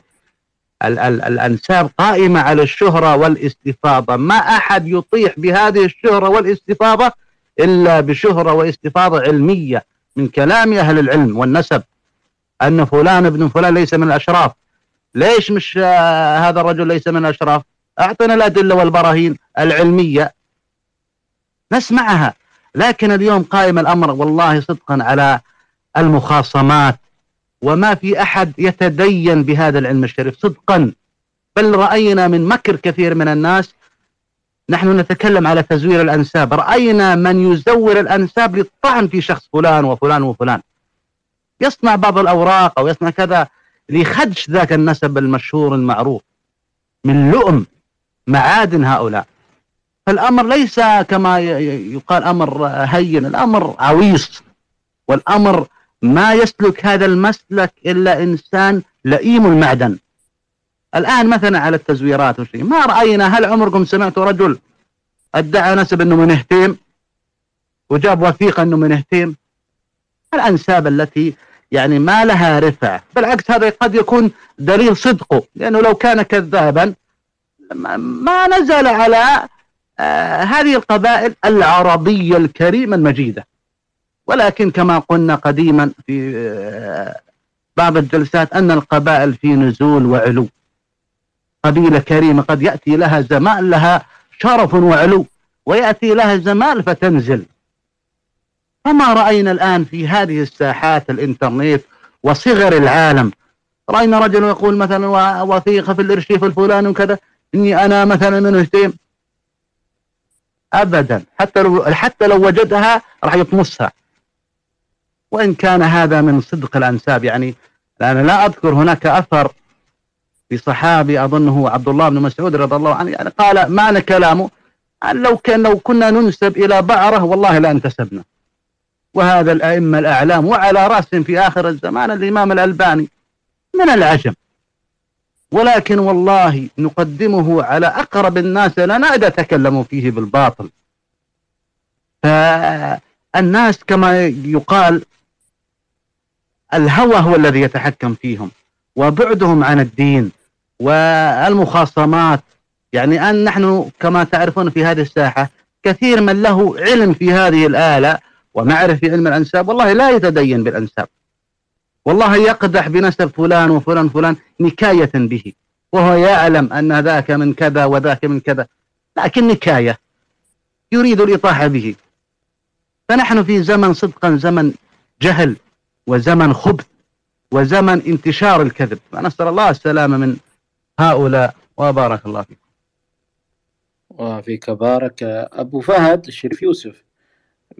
في أيضا أسئلة تتكلم عن نقابة الأشراف في مصر لكن وجدت تحقيق في موقع العربية نت في فبراير 2006 أنه تم حصر نحو ثمانية آلاف شخص في أسوان بمصر. ثمانية آلاف شخص حصلوا على أنساب مزورة وسعر الشهادة الواحدة أو الوثيقة الواحدة خمسين ألف جنيه مصري. طبعا أبو فهد هل هي نفس النقابة اللي أعطت نسب للملك مصر السابق فاروق؟ إيه نقابة الأنساب في إيه. مصر هي واحدة هي اللي أعطت أكثر من شخص. وللأسف أنه يعني لا يوجد تدقيق في في عملية ال- الأنساب. أنا ذكرت في استشهادي في بداية الكلام عن أنه في زمن ضامن يعني في القرن ال- الحادي عشر جاءه رجل يقول له أدرك نقابة الأشراف في مصر ال- الأنساب تبان في ذاك الزمن. فعليك الحسبة يعني بعد 300 400 سنة من الآن آه، إيش الوضع اللي سائر هناك؟ بالإضافة إلى أنه يعني النقابة عندها إشكالية ثانية في في تشريف ابن ال- ابن الشريفة يعني كما يقولون. يعني ال- الإنسان إذا كانت أمه من من آل البيت ومن الأشراف ينسبون يتركون نسب أبوه وينسب إلى إلى الأم. وهذا يعني انتشر كثير في بعض ال- البلدان. لكن للأسف النقابة لا لا تدقيق لا علم. يعني الشهادات التي نراها وال يعني شيء فوضى عارمة سا- يعني حادثة لديهم. وليست هي النقابة الوحيدة يعني أغلب النقابات اللي موجودة في العالم العربي آه، تجدها بهذه الطريقة. لا يعني قبل فترة كمان اكتشفنا الأخ نواف يضحك على نقابة موجودة أظن قال فين في السويد؟ في في نقابة في إندونيسيا دحين طلعت. هي كمان إيش نسوي بهم ذولي؟ يعني ما ما الواحد ما عاد هو عارف فين يعني اتسع هذه هذه الأنساب العولمية. يعني اتسع ال- الشق على الراقع والله. ما عاد يعرف الواحد إيش يقول. لكن فعلا هذه المناطق كلها فوضى والأنساب فيها بأسهل آه، مجهود وأيسر آه، أمر ممكن يحصل بها. يعني مو لازم بمقابل مادي. ترى في بعض الدول وبعض النقابات بدون مقابل مادي. يجيب اثنين شهود من الشارع ويشهدوا إنه لقبه أو إنه يعود إلى القبيله الفلانية. آه، لو تريد أنا أجيب لك شهادة من دولة ما إني أنا حربي أستطيع. أو أنا عتيبي أستطيع. ما عندي أي مشكلة. سهل. اثنين شهود يروحوا المحكمة ويطلع صك من المحكمة. لذلك نقول الدول الخارجية في تساهل في هذا الموضوع. إذا لم يكن بالمقابل المادي ففي تساهل في الإجراءات. يؤدي إلى أن بعضهم يأتي ب- بصك. صك من محكمة يا إخوان. ترى نتكلم واقعا. بعضهم يأتي بصك من محكمة شرعية في دولة ما بإثبات نسبه. فالبعض يتفاجأ كيف أعطته المحكمة؟ يتوقع انه الناس هناك يدققوا عليه أو أنهم يتابعون نسبه. لا والله كلها شاهدين يأتون من من الشارع يجيبهم حتى لو ما يعرفهم يأخذهم من أي كافي ويوديهم المحكمة ويعشيهم ذيك الليلة خلاص ويشهدوا له. ويأتي بصك ولا بعضهم من ال يعني زيادة الدهاء والخباثة يروح ل ياخذ الصك ويوقعه من ال- من الملحقية ولا من السفارة ولا حتى يريد أن يثبت لك إنه أنا فعلا اجراء نظام. ف في دولة من الدول آل البيت فيها 8 مليون تخيل. أكثر من أكثر من قريش اللي موجودة في في الجزيرة العربية.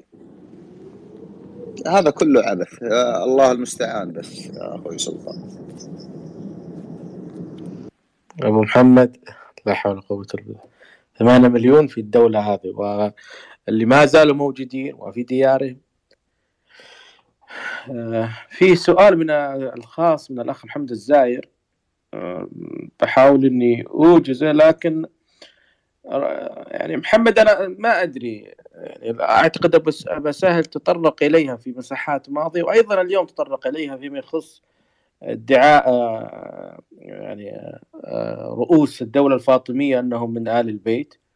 يعني الأخ محمد الزاير يقول أنه آه، لم يعترض عليهم أي أحد من العلماء. على اللي أذكر أنه ابن خلكان في وفيات الأعيان نقل قال أن الجمهور على عدم صحة نسبهم وأنهم كذ- كذبة أدعياء لا حظ لهم في النسبة المحمدية أصلا. أيضا الإمام الذهبي وكذلك ابن كثير نقل أنه جماعة من العلماء والقضاة والأشراف والعدول والصالحين المحدثين في ربيع الآخرة.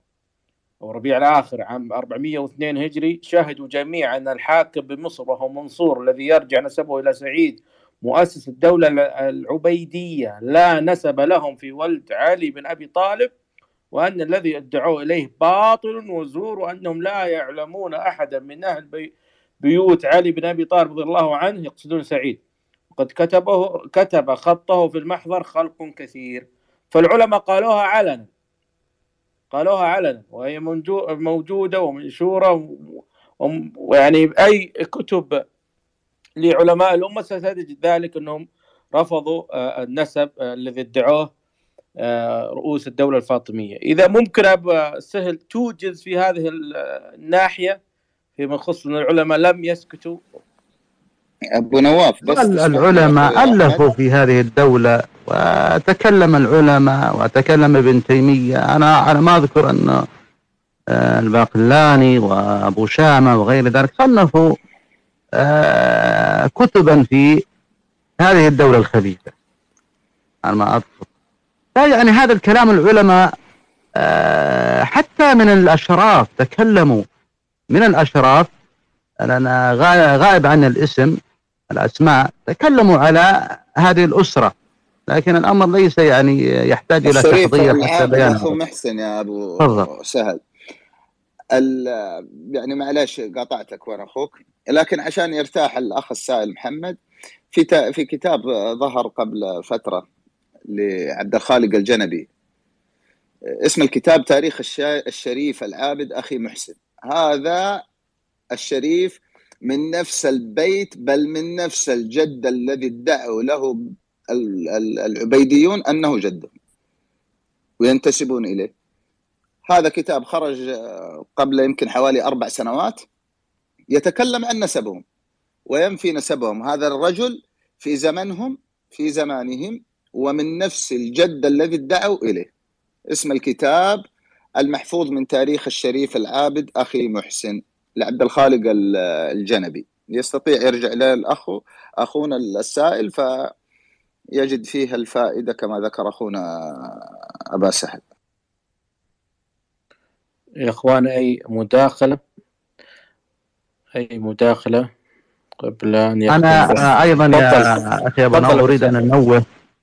آه يعني مسألة هي نراها الآن على تويتر. آه هذه المسائل معروفة الآن ومنتشرة وهي بيع الوثائق. نسمع ونقرأ فلان آه، ألف وثيقة في قبيلة عتيب الكريم ألف وثيقة في مطير وكذا. هؤلاء الإنسان يبتعد عنهم ويكون على حذر يكون على حذر من هذا الصنف التاجر. وهذا تاجر ليس باحث لأن هذه الوفاة قد يكون فيها باطل قد يكون فيها شيء كذب. قد يكون فيها أخطاء نسبية أخطاء تاريخية لو مثلا مثلا تركناها وبعناها مثلا وأعطيناها للناس قد يفسد هذا الرجل. لا يستطيع أن يتعامل مع الوثائق لأن الصادق ويعني في هذا الزمن صدقا الصدق قليل والنبي قال ما زال الخلق يتناقص. لأنه هذا التاجر لو أتبع هذا الصدق ما ما راح يعني تنجح تجارته. كما يريد هو هو يريد جن جني الدينار والدرهم. فمثلا لو كان صادقا عنده وثائق مثلا لقبيلة مثلا قبيلة حرب قبيلة كذا قبيلة الترابين قبيلة كذا. وفي هذه الوثائق بعض الكلمات التي قد تؤثر على هذه الأسر أو كلام مثلا في أخطاء نسبية هو الإنسان هذا إذا كان صادقا لا يبيع هذه الأمور أو يعلق وينبه. وكذا. لكن هؤلاء أبدا لا يتعاملون هذا المنهج. إنما يرتوت ألف, قبي... ألف وثيقة في قبيلة عتيب ألف وثيقة في كذا ألف فهرسنا اليوم مئة ألف وثيقة. هؤلاء يجب على الناس أن يبتعدوا والحذر من هؤلاء لأن هؤلاء تجار ليسوا أهل صدق. عرفتم؟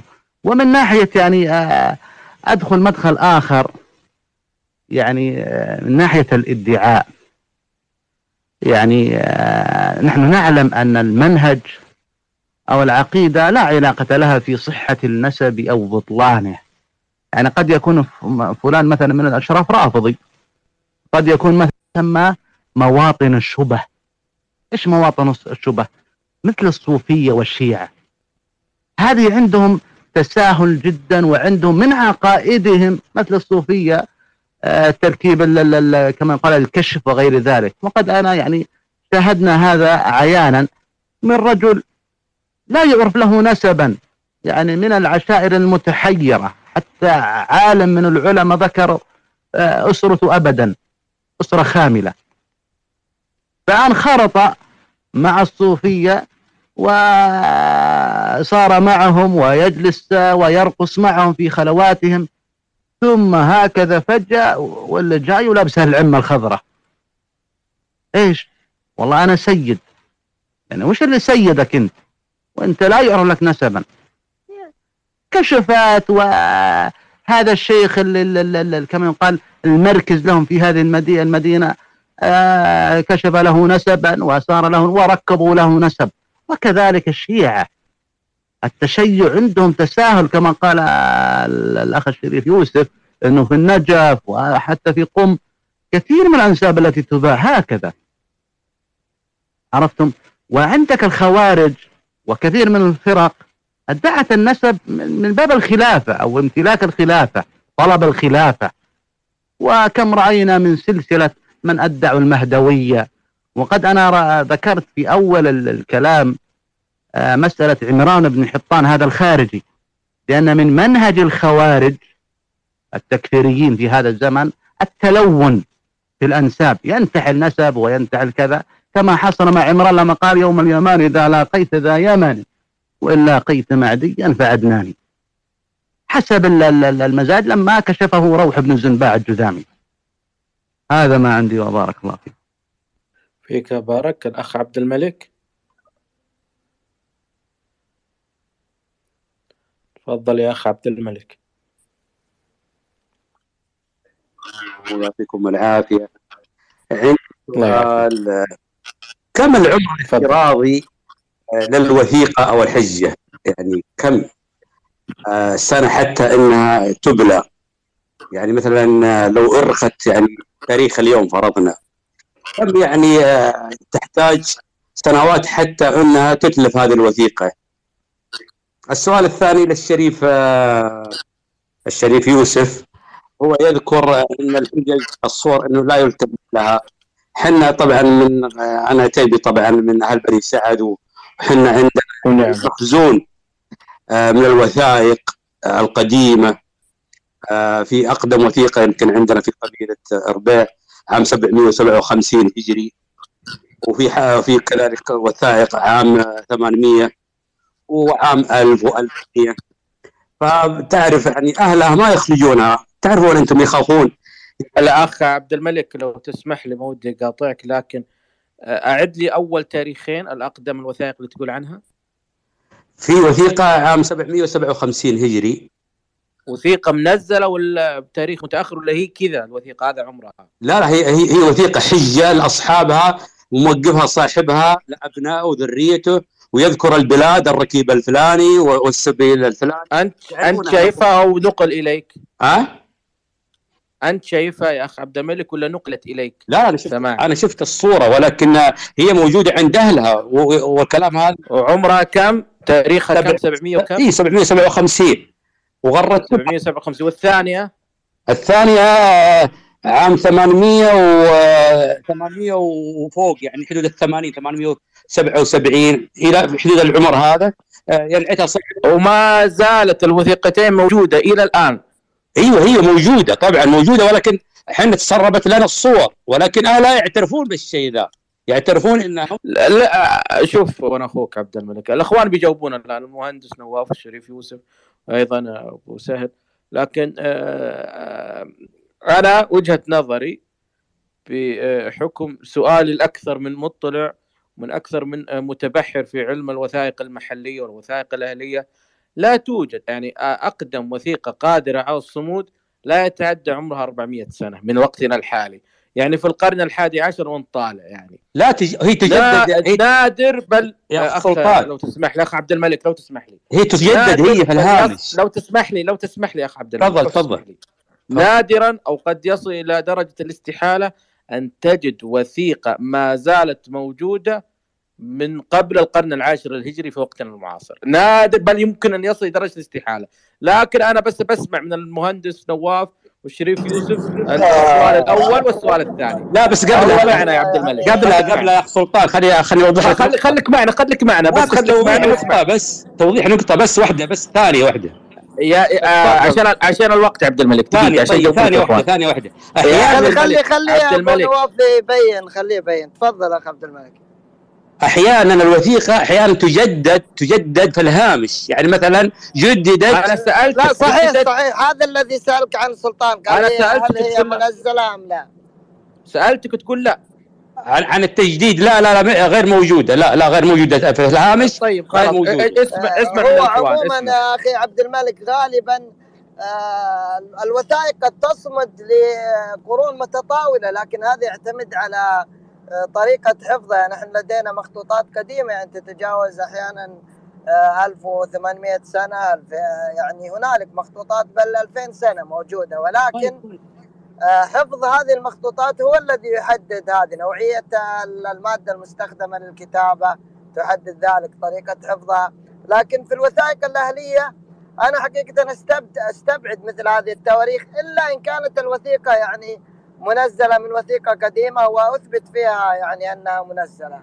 فمسألة أن نرى صورة يعني أنا لا أستطيع أن أكذب يعني صاحب هذه الوثيقة ولا أستطيع أن أصدقه الآن. لكن هذه لابد يعني أن الأصل آه، يعرض مثلا وينظر إليها المختصون بهذه المخطوطات ليحددوا هل هو فعلا وثيقة قديمة أم أنها يعني وثيقة مزورة أم أنها منزلة. وأنا يعني أستغرب الآن في أيام الناس هذه أن يظن الناس بهذه المخطوطات خاصة وأنهم يعني إذا خافوا عليها من الضياع فدارة الملك عبد العزيز تقدم خدمة في صيانة وترميم المخطوطات.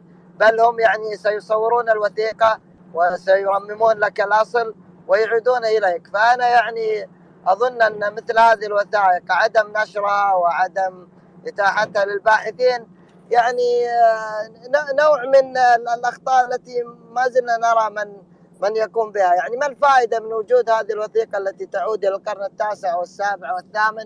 وهي عندك في بيتك قد قد تاكلها الأرض أو قد تلتهمها الفئران أو قد تحترق أو يصيبها ماء فيفسدها ما الفائدة؟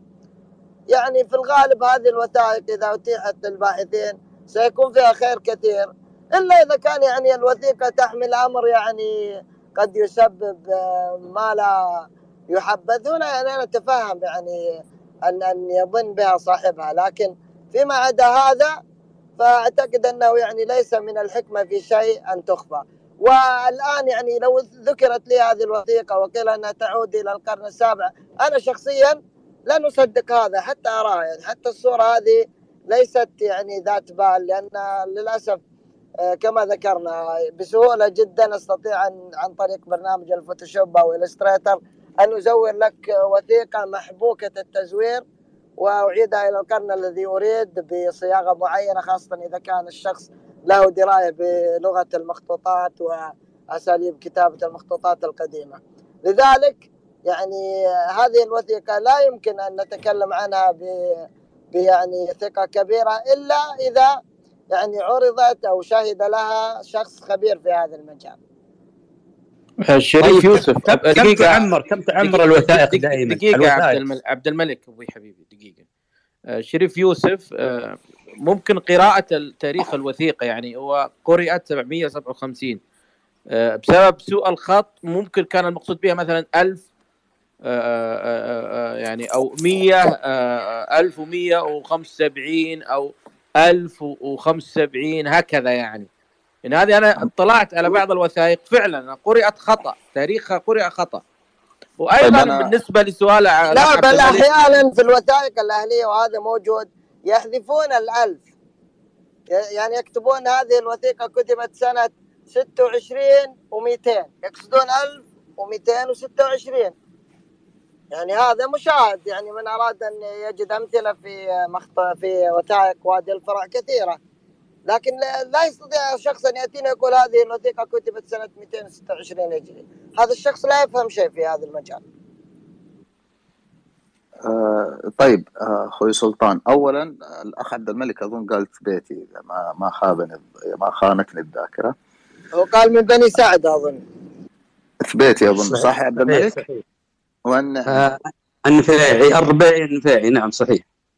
أنت نفع آه. طيب أنا بالنسبة لل- للوثيقة أنا قد سمعت قبل ذلك من أحد الأخوان إنه في وثيقة عند الثبتة في هذا الزمن يعني في سنة آه، 800 900 لكني لم أطلع عليها ولم أشاهدها. آه، النقطة زي ما تفضل أخونا سلطان ممكن قد يسجل ال- الرقم أو قد يطمس أو قد يكون الناسخ يكتبه خطأ. بعض النساخ آه، ينسخ الوثيقة يكتب الاسم خطأ وليس عدد التاريخ. أيضا كما تفضل المهندس نواف آه، قد تكتب بدون الألف ال- الألف. وأيضا وجدت بعض الوثائق أصلا تكتب بدون 1200 تلقاه كاتب 67 فقط. إذا عرفت تاريخها تجدها أن مثلا 1267 أو 1167 يعني كتاباتها كثيرة. أما المدة التي تحتفظ فيها الوثيقة ب- بعمرها هذا تفضل يعني أخونا نواف أشاد فيها وتوسع. هي كيف حفظت المخطوطات القديمة عندما حفظت كانوا يتوارثون العلماء ويحرصون على على حفظها. ال- الوثائق الأهلية ال- الإشكالية في قبائلنا أهل بادية يعني الحفظ عندهم ونظام الحفظ والبيئة والعوامل الطبيعية قد تجعل هذه الوثيقة لا تعمر كثيرا. وإن كان في بعض الوثائق يمكن تمتد إلى 200 سنة. ولكن قد يلحقها بعض الضرر وبعض التلف. في نقطة أخيرة لأخونا عبد الملك ذكرها آه، يبدو أنه فهم كلامي يعني بغير ما أردته هو توقع أني أقول أن الوثائق هذه لا يعتمد عليها أنا أخوي عبد الملك أقول ببساطة الوثيقة التي تأتي ما أتكلم على وثائق المبايعات وال- والشراء أتكلم على الوثائق التي تختص بالتاريخ والأنساب التي تأتي. مخالفة لما عرف في كتب ال- التاريخ أو كتب الأنساب لا يعتمد عليها ما لم يرى أصلها أو في أسوأ الحالات صورة ملونة حتى يبان إذا كان فيها عبث أو يكون في خطأ في القراءة أو يكون تكون واضحة. أما الوثائق الأهلية إذا ما يوجد ما يعرضها حتى الوثيقة الأهلية هذه لو كانت مبايعة والآن هذه الأرض سائر عليها مشكلة فريقين يدعون فيها. لابد أنه يطلع على أصلها أو إذا ل- ليس لها أصل يعني يدقق في في الصورة التي أخذت منها. قد يكون فيها خطأ قد يكون يترتب عليها. لكن العمر لا يوجد عمر تحديدا بحسب وسيلة الحفظ. كيف كيف حفظت هذه الوثيقة؟ ممكن يطول العمر ل 800 سنة وممكن يكون إلى 50 سنة. يعني نحن في الوقت الحالي بعضهم لا ت- تأتي تسأل عن شهادته حقت الابتدائي لا تجدها تالفة. في طريقة الحفظ وكيف حفظت وكيف آه، تم الاعتناء بها.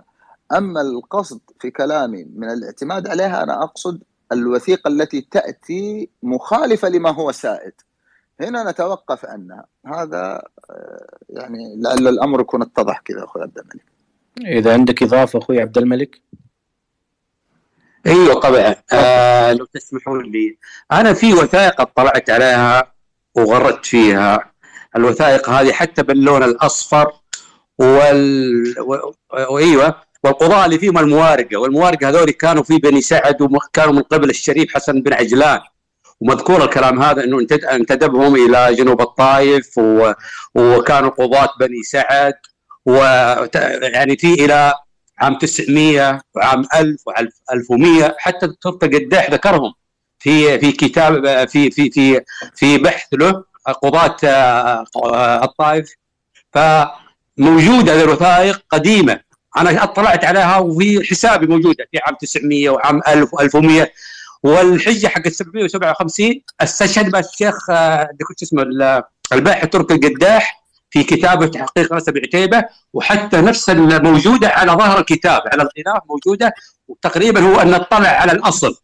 فما هو معقول انكم تقولون لا ما غير موجودة؟ موجودة هذه الأمور. لا دقيقة. هذه الحجج. دقيقة أخوي عبد الملك. حنا نقول لك إنه إذا مثل ما تفضل قبل قليل المهندس نواف إنه حفظها إذا كانت محفوظة بشكل جدا جيد واحترافي قد تأتي إلى 1000 1200 سنة تكون موجودة مخطوطات إلى الآن موجودة. لكن مثل ما تفضل الشريف يوسف هذه حجج ووثائق موجودة مع باديتنا. وأنت عارف طريقة الحفظ فيها. استحالة أن تكون بكامل وضوحها مثل ما تفضلت أنت اللي نشرها آه الأخ ترك القداح واضحة جدا جدا واضحة يعني. استحالة تكون من عام 857 لذلك أنا أطلب منك من- مثل ما طلب ال- المهندس نواف هذه كنوز وطنية. إذا كانت فعلا بهذا التاريخ لماذا لا تسلم لداره الملك عبد العزيز؟ وتحفظ هناك أو لمكتبة الملك فهد الوطنية. هذه كنوز وطنية وثائق عند باديتنا في الحجاز يمتد عمرها إلى القرن التاسع الهجري والقرن العاشر الهجري لماذا لا تعرض؟ لماذا لا تتاح؟ بل لا لا أنا لا نحن أخي سلطان أنا لا أطالب أن تسلم للدارة لأن أهلها احق بها من الدارة. لكن على الأقل تدرس من قبل الداره وتوثق ويثبت انها فعلا يعني وثيقة صحيحة غير مزورة ثم يؤخذ منها صورة تتاح للباحثين ويحتفظ صاحبها بالأصل المرمم ال- بعد صيانته يعني أنت عرفت ليش أخي عبد الملك؟ لأنه تعتبر هذه معجزة في وثيقة محلية أهلية لدى باديتنا من منتصف القرن التاسع الهجري ما زالت موجودة واضحة لم يعتريها أي شيء من عوامل هذا الزمن. يعني نتكلم عن كم حنا سنة؟ نتكلم تقريبا عن 500 600 سنة. هذه أنا أعتبرها بالنسبة لي وثيقة معجزة. فيجب أن يحافظ عليها ويجب أن يراها الباحثين ويطلعوا عليها.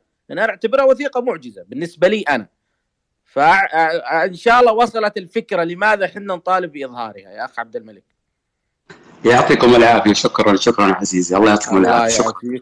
بارك الله فيك. حياك الله. إذا في أي مداخلة أخرى يا إخوان؟ إخواننا الموجودين هنا في الساحة. أعتقد أيضا الوثائق المحلية تحتاج إلى موضوع منفصل لحالها وايضاح عدد من الأمور فيما يخصها. آه، لا يوجد. يا إخواني اللي على الخاص لا يوجد أي مجال للحديث عن المصطلحات في الوثائق المحلية. أبو محمد لازم نعجل في هذه الحلقة. إن شاء الله بإذن الله يعني نريد حصر المصط- المصطلحات التي يعني عليها أسئلة كثيرة لأن المصطلحات كثيرة جدا حقيقة. لابد أن نخصصها يعني ل لا لو لو يعني تغرد لاحقا لطرح كل مصطلح يعني يريد الاحبه أن يستفسروا عنه. ولن نزيد على هذه المصطلحات التي تكون في الردود على تغريده. إن شاء الله إن شاء الله. ربما هذا يضبط الموضوع. إذا عندك كلمة ختامية أبو محمد أرى أنه. لا ابدا أنا أشكر ال- أخ يوسف الاخ أحمد على هذا الإثراء الجميل وأشكر كل من تداخل معنا ومن تابعنا وأشكرك أخي سلطان على يعني تنسيق هذه الجلسة والمساحة الماتعة جدا ونتمنى أن يكون فيما قدمناه بعض الفائدة للمتابعين.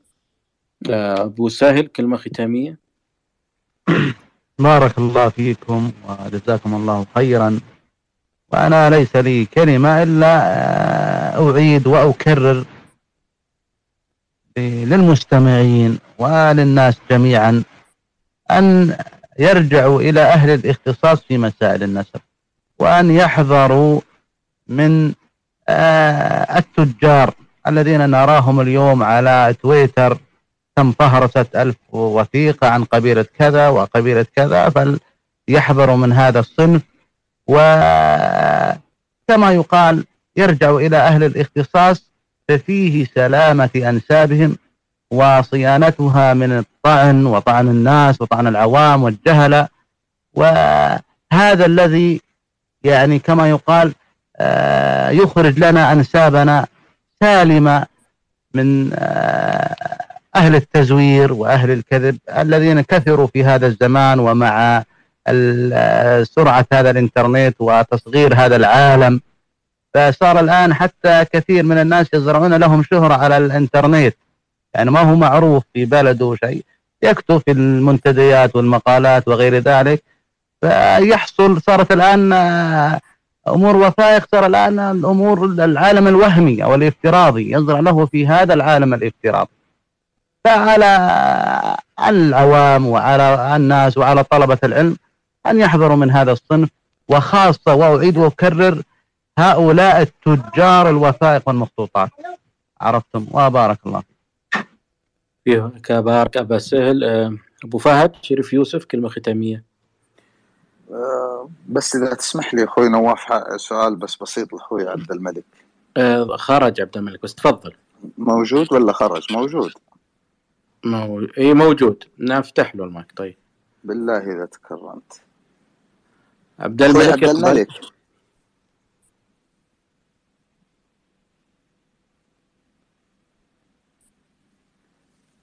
أخوي عبد الملك؟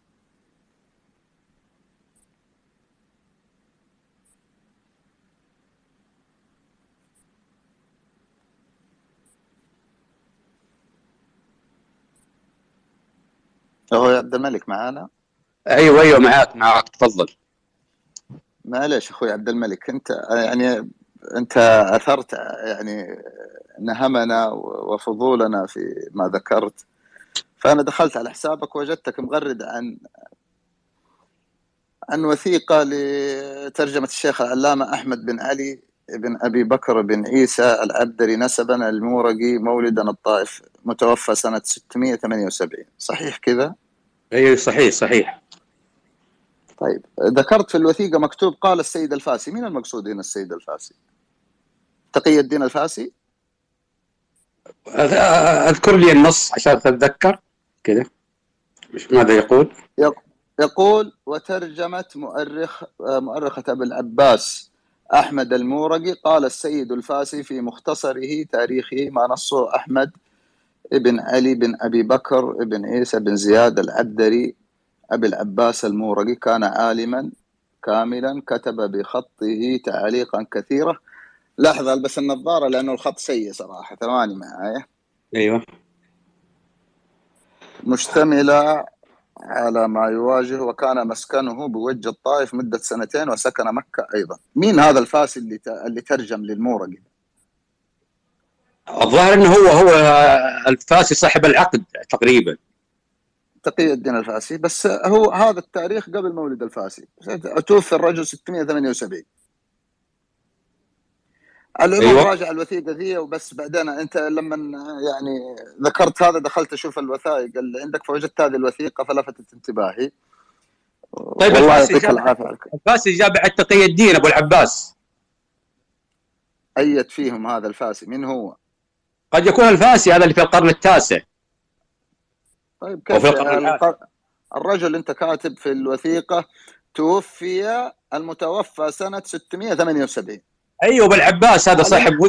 نعم نعم هذا ال- الم- الميورقي هذا الميورقي نعم. أنا أسأل مين الفاسي؟ أنا والله ما عندي النص طيب خلاص على العموم أنت هو ما في غير الف...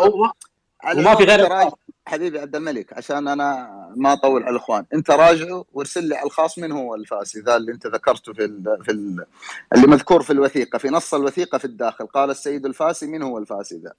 بس هذا كان سؤالي أبغى أعرف يعني هذا اللي حبيت أستفسر. شاكر جدا لك ومقدر. ابشر أتواصل معك إن شاء الله على الخاص. تسلم حبيبي تحت أمرك. حياك الله. أخوي نواف. أبو نواف أنا شاكر جدا ومقدر على استضافتي. وكان وقت أنا استفدت منه أكثر من الجميع. وأشكر الإخوان اللي شاركوا والمستمعين وجزاكم الله خير على كل حال. في أمان الله. شكر لك يا أبو فهد.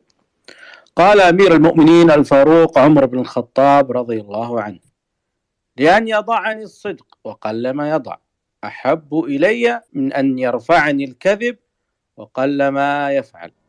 شكرا للجميع. نلقاكم بحول الله تعالى الأسبوع القادم. كان معكم سلطان الشدادي ودمتم بود.